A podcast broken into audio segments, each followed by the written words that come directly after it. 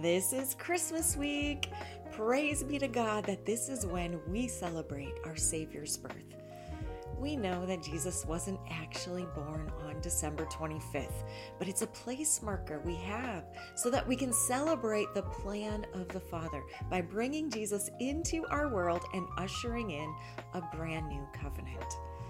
This Christmas week, we are looking at the glory of God through the act of adoration. If you're new to this podcast, hello. I'm Pastor Karina Don Reed, and I'm here to guide you into God's Word and help you apply it to your life. The Trumpets of Tears a podcast is a biblical lifestyle targeting tool for shifting your mindset from the world's way back to God's way. The more time we spend in the Lord's presence and the more we study Scripture, the closer to God we become. And the closer to God we become, the more we see His glory and splendor. He is glorious, His ways are glorious, His creation is glorious. He is just glory upon glory. And that is why He wants to take us from glory to glory so that we will become closer to Him, which means we'll look more and more like Him. 2 Corinthians 3, verse 18 says, And we all with unveiled face, continually seeing as in a mirror the glory of the Lord, are progressively being transformed into his image from one degree of glory to even more glory, which comes from the Lord, who is the Spirit. Wow. What a beautiful gift from God that it's His glorious design that we can transform more and more into His image, going from glory to glory to glory.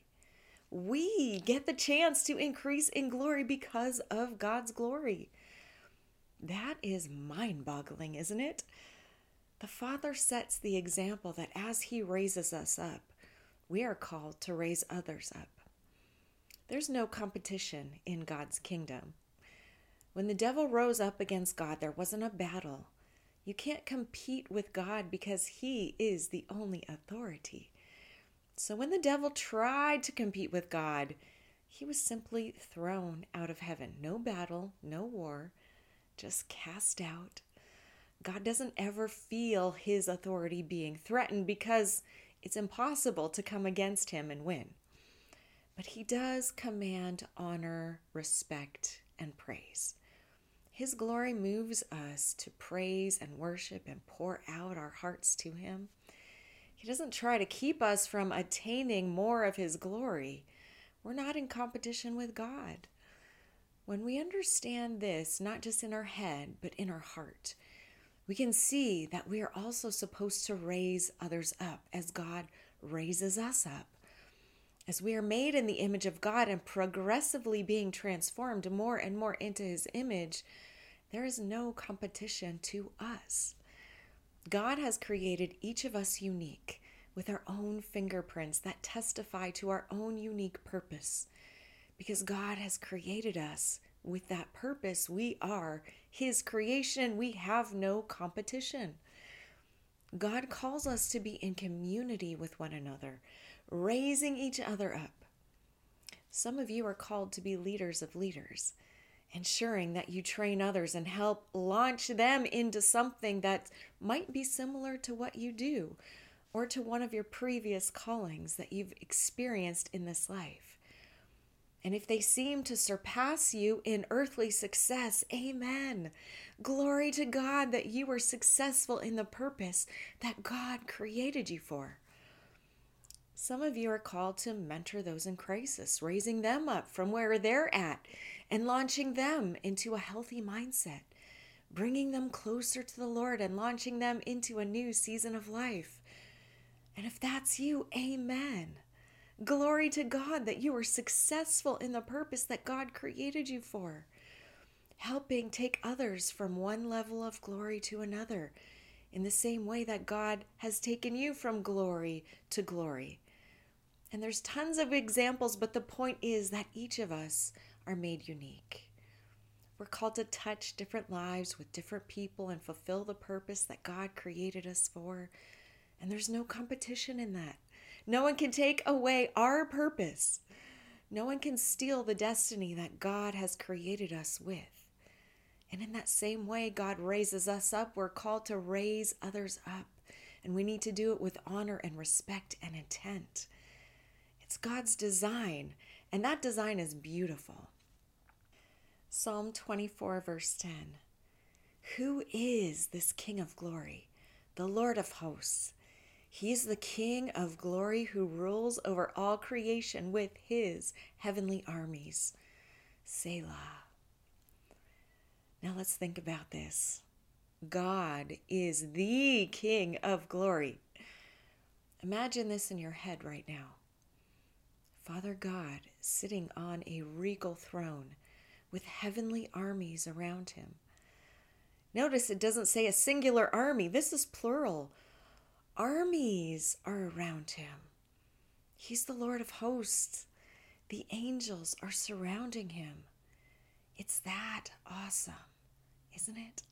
Thinking about that should make us awestruck. God is the ruler over everything. Nothing can escape from him, nothing can come against him. And this is our God who desires to take us from one level of glory to an even greater level of glory. Why would we try anything else? Why, why would we not offer this to others? Why would we try it any other way than God's way? We have access to our glorious Father who has designed our existence to be competition proof. And all we have to do is follow His ways. Our part is easy, just be obedient to what He says and how He's commanded us to live, and we receive benefit after benefit from Him. How glorious! Our dictionary defines glory in three parts a noun, a verb, and an interjection, like an exclamation of speech. But in the Bible, when the word glory is used as it relates to the Lord, it's only a noun. It means glorious, honor, abundance, splendor, and riches. All these things are of God because He is the King of all. It's overwhelmingly impressive to think of our God in this way, but it's the truth of who He is. Psalm 26, verse 8 says, O Lord, I love the habitation of your house and the place where your glory dwells. We're called to dwell with the Lord. The Lord already dwells with us in the form of His Holy Spirit in us, but sometimes we aren't a good host to Him. Sometimes we forget that He is dwelling with us and we ignore Him. But we're called to be mindful and host Him well. We should long for His company day and night. We should want to spend time with Him because we love Him and adore Him and when we understand His glory and His design for our life, we can start to long for His presence. King David, who wrote that scripture, knew the power and the glory of God. King David knew the importance of following the commands of God, and King David also knew the importance of raising others up.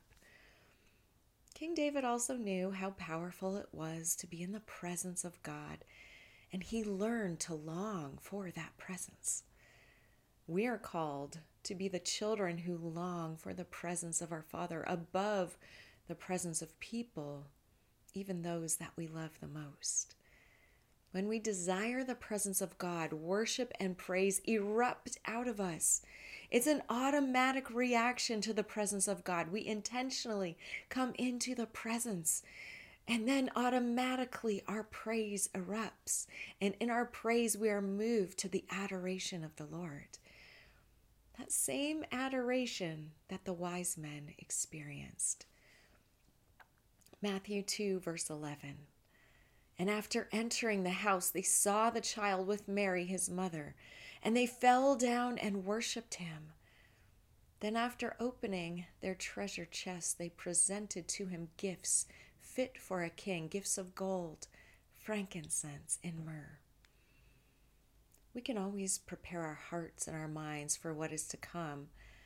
But when in the very presence of God, we don't know how we're actually going to react. The Holy Spirit compels us in ways that we don't expect because it takes us out of our human processes and into spiritual processes. This scripture makes me wonder how the wise men actually did worship the Lord. They were prepared to find him, they were prepared with gifts, they were even prepared to give him their worship. But what was it actually like when they came into the presence and they fell down and they worshiped? How long did they worship him for? We can't skip over this detail in the Christmas story because worshiping the Lord happens when we encounter him and it matters. The wise men worshiped the Lord with adoration before they did anything else. They worshiped him and they honored him first. They encountered the Lord, and their first reaction was to worship him. Was that their plan? I don't know. But that was the way of the Father, and that was the Father's plan and his expectation. And so this is what happened. So, whether the wise men expected this to be their first response or not, their reaction was to worship first. So, I want to ask you this Christmas week how are you preparing? What do you have planned, and what does your schedule look like? Have you been moved yet in adoration of the Lord? See, we can sing Christmas carols, but are you singing out of tradition or are you singing them in praise and honor to God? Are you intentionally coming into the presence of God when you sing in order to worship Him? Or are you going through traditional motions?